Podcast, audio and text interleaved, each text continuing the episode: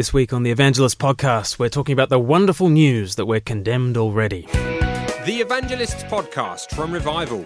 Find out what's new in telling people the good news about God, the world, and you with Andy Brinkley and Glen Scrivener.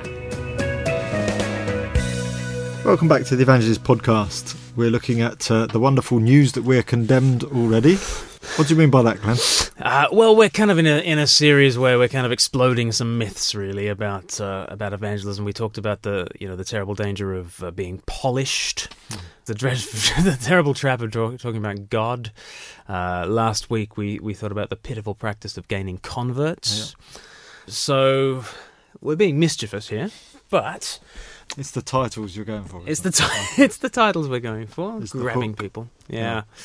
yeah. Um, but you know, I think yeah, there is there is good news actually to the mm. fact that we're condemned already, and we'll try and unpack that. Okay. So where does the phrase "condemned already" come from? Uh, so in John chapter three, straight after Jesus, you know, spoke the most famous verse in the Bible, God so loved the world he gave his one and only Son, that whoever believes in him shall not perish but have eternal life. Then verse 17 says, God did not send his Son into the world to condemn the world, but to save the world through him.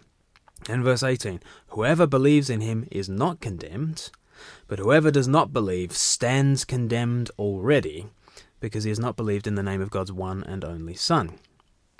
So you've got here, you know, God loving the world, but the world is condemned already, mm. uh, lost in sin, uh, cut off from God, separated, estranged, in the dark. Uh, and John chapter 3, verse 18 is emphatic. Humanity is condemned already. The verdict has already been handed down, the sentence has already, already passed, uh, the human race is already lost. The gavel has fallen. Uh, court is adjourned. There's no higher judge. There's no appeals process. There's no loopholes. There's no going back. There's no ifs or buts. Or it, we're just condemned, perfectly, completely, irreversibly condemned. And you know, you, you, you want to ask, you know, are you a human being? Yes. Well, then you're condemned. Condemned already. Uh, if you want a retrial, stiff bickies, as they say in Australia. Um, that's it. That's you. Mm. In the world, we are condemned already. So, being condemned already is, is terrible news, isn't it? Uh, no. Uh, actually, really counterintuitively, um, there is good news here, and um, we unpacked a, a, little bit of it when we um, talked about uh, two in the Gospel presentation three two one. That was mm-hmm. episode twenty eight. We talked about Adam and being born into Adam, but essentially, the the good news of being condemned already is the good news that actually my behaviour does not determine eternity. If if I was born, you know, into a neutral state in which, okay, it's everything to play for, and maybe if I do enough good deeds, they'll outweigh my bad deeds, and God's going to grade me on a curve, and, and maybe um, that would be a crushing weight on me. Um, and none of us are in a position to actually earn that kind of salvation. You know, hmm. you can spit at the moon um, all you like, but you'll just, you know, end up with an eye full of spit. You know, you, you can't make those sorts of choices that are going to earn your way to heaven. We might think it'd be great if I was born in a neutral state and I just had to earn my way. Actually, that would be the terrible news. That would be the horrible news. Yeah. The good news is we're condemned already. All of us. All of us. And, and, and so it's a very level playing field. Mm. Uh, very level playing field. Um, the, the good news is the only thing you need in order to be saved uh, is to be a sinner right? Like that's that's the one contribution we make to the equation you know? When jesus looks at us and he says well i've, I've got salvation for you. What, what have you got to offer me? Oh, really all we've got is is to be a sinner. Good news everyone's a sinner. Hmm. like everyone we're, we're already born in sin already born in adam. We're actually already born into uh, our qualification for salvation. You know this is this is actually a truth that enfranchises the world. The whole world is condemned already apart from our behavior our behavior, according to Jesus, is is like the fruit that comes out of us, mm. but our being is like the tree that we are. And the Bible says that we are born in uh, bad trees. We're born as bad trees, and that is our being. And and the amount of fruit that we kind of produce as those bad trees is of secondary importance. Mm. What is absolutely decisive eternally is what kind of tree we are. Our being is what's important, not our doing. And so the good news comes in at this point because it says, well, listen, it doesn't matter how many good deeds you try to do. You know, doing good deeds is like t- trying to staple plums onto a cactus and, and trying to pass it off as a plum tree. I've never tried that. Don't. It doesn't work. okay? It's not fooling anyone. And but that's that's that's what it is to try to earn your salvation. Yeah. When you don't understand this truth of being uh, condemned already. So the good news is there's nothing you can do to be saved. Mm. The even better news, obviously, is that a savior has been provided to you in your sunken states. There in the pits, absolutely condemned, nothing you can do about it. Jesus is offered to you right there. And at that at that stage, being condemned already starts to be good news. Mm. So, what are the implications then for evangelism? Well, I think massive implications for evangelism. So much of our evangelism kind of treats listeners as though they are spiritual consumers who are shopping around and they're trying to make a good decision and you're trying to make a sale. So you're trying to, you know, give the benefits of Christianity and, and you know, now with 30% more salvation than the Buddhists. And like, and and what we're assuming about our listeners is that they have these capacities for, for choosing life Hmm. which again is like thinking that the cactus has the ability to produce the plums. It, Hmm. it just it just doesn't. But, but so much of what we do in evangelism is is kind of play to a perceived capacity that our listeners have for, for choosing rightly. But instead, if, if we believe that we're condemned already, then, then really we are addressing condemned criminals Hmm. who are in the dock and the gavel's already fallen and they're about to be marched off to their punishments. And at that point, we come running into the courtroom with the pardon. Like, here's the king's pardon. Like, it's for you. Have it. Take it. Take it. Take it. Take it. Take it. And you know, at that point, only a fool would not, you know, would, would not take that. But um, it's it's far more. That's that's what evangelism is, as opposed to treating unbelievers as these mighty decision makers with eternity in their hands. Um, no, actually, they're they're lost. And, and in a sense, we don't sort of preach to them so much that there is a, a future judgment hanging over them, though, though that, that is true. That's absolutely true. But it's also something that they're already sunk in. It's also something that they already know. You know, um, Jesus goes on in John chapter 3 to say the wrath of God remains on this world and rests on this world. And, uh, you know, I've had non Christians tell me, you know, that I just feel cursed. I just feel cursed. And, and, and actually, I think they are feeling something of that condemned already kind of thing. And, and, and I think when we do evangelism, I, th- I think if we bear in mind that we're talking to, no matter how erudite they seem, no matter how much they think they are the clever one, you might be talking to uh, an atheist with you know 17 PhDs to their name and and that kind of thing. But actually, at the core of our heart, we should be thinking this person is pitiable. This person is condemned already. This person needs help. Not so much great arguments at this point, but news of a pardon. So I, I think it has massive implications for the for the way that we do evangelism. We're, we're not looking for so much for decisions from neutral consumers. We're, we're offering rescue to lost sinners. So, how would you actually sort of practically explain this to non Christians? Uh, yeah, it's tricky, isn't it? Because uh, some, sometimes people kind of hear what, what you're saying and they go, "Oh, is that that ancient medieval like horrible doctrine called original sin? Is that what you're talking about?"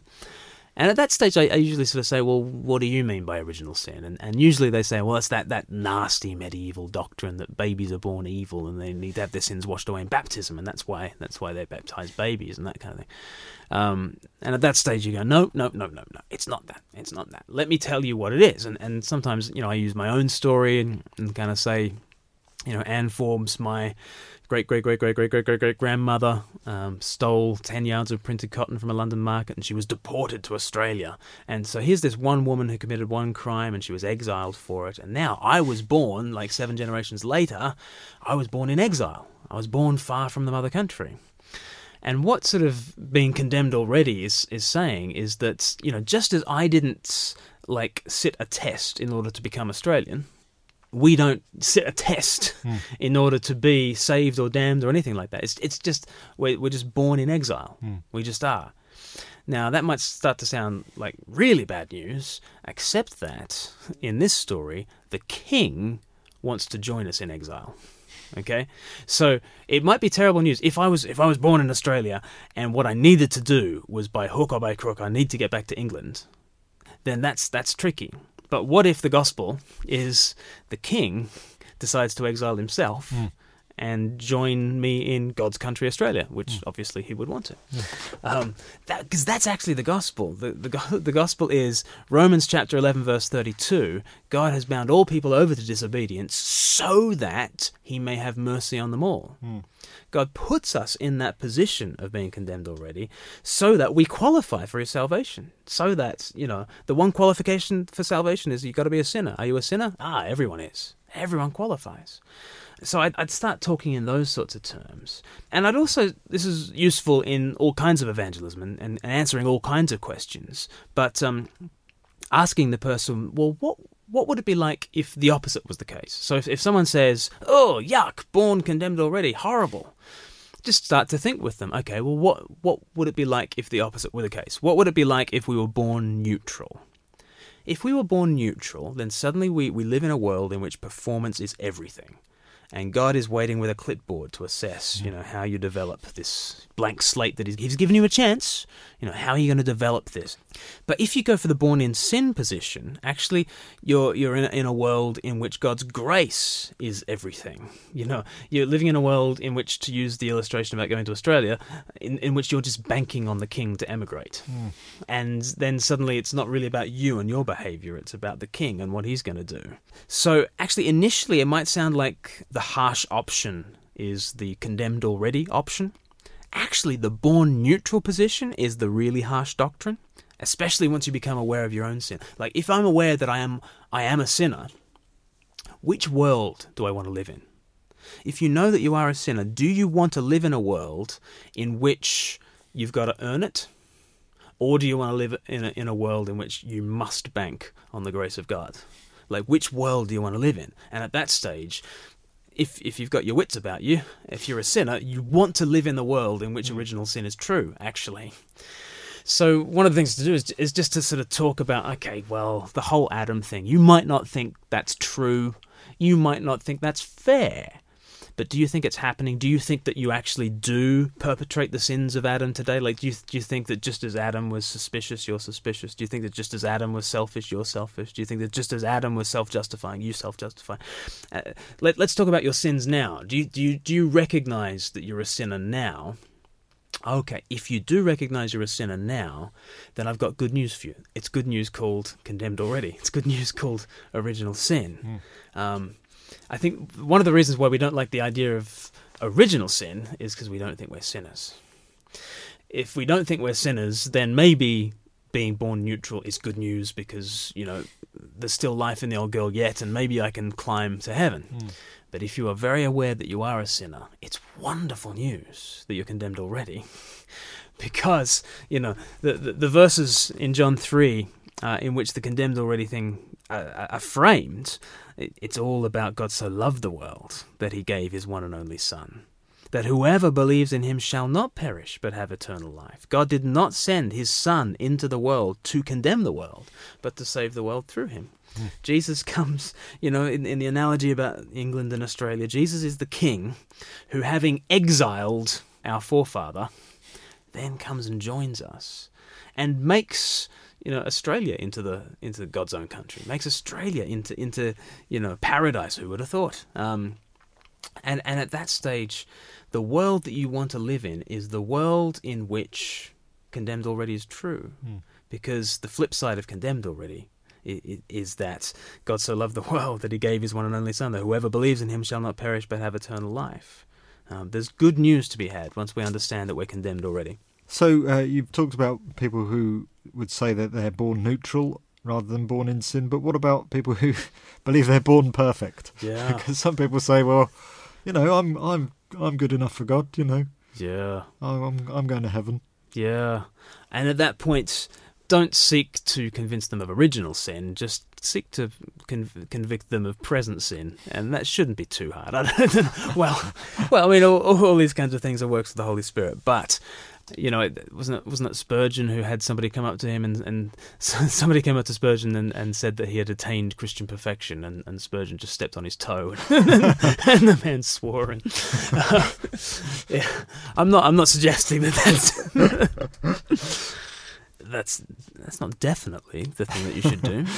But yeah, I, I think at that at that stage, um, yeah, we're just we're just seeking to to convince convince people that they are not the people that they ought to be. You know, and we we fail even our own standards, don't we? There was the great illustration that was used by um, Francis Schaeffer. He said, just just imagine if all your life you had a little tape recorder hanging around your neck, and every time you ever told someone what they should do, the tape recorder made a made a, a recording of it. You know, you could update the illustration, say there's an app on your phone or something like. like and on your phone this app records every single judgment you make of somebody else if you if you ever say mm, you shouldn't raise your children like that it's dreadful you know and and it just sort of accumulates all these judgments that you've made of other people. This is not about God's judgment of humankind. It's just it's just, you know, the, the judgments that you make. And then imagine that judgment day was just Jesus hitting play on all the judgments that you've made. Like how would we fare mm. even even using our own standards? And like none of us, none of us would would fare very well at all. So yeah, if you if someone thinks that they're born perfect, yeah, again, maybe the first step is not to convince them of, of original sin, just convince them of committed sin. The fruit, yeah. But once once you are aware of your sin, actually the world in which you want to live is the world of original sin. Because mm. that's the world where you bank on God's grace, mm. and God's got more than enough grace for all your sins. Okay, that's that's great. We'll uh, we'll close there, and we'll be looking at uh, the liberating um, truth that I don't need to evangelize. Yep. Okay, before we close, I wonder if you get our free daily prayer bulletin. It's a small 24 page booklet that tells 31 stories of what God is doing around the world. You can get it free of charge, either in the post or you can get it via email. Just go to revivalmedia.org/slash bulletin. Thanks for listening today to the Evangelist podcast. If you like today's episode, why not share it with someone? You can email or post the link. It's at revivalmedia.org slash TEP41.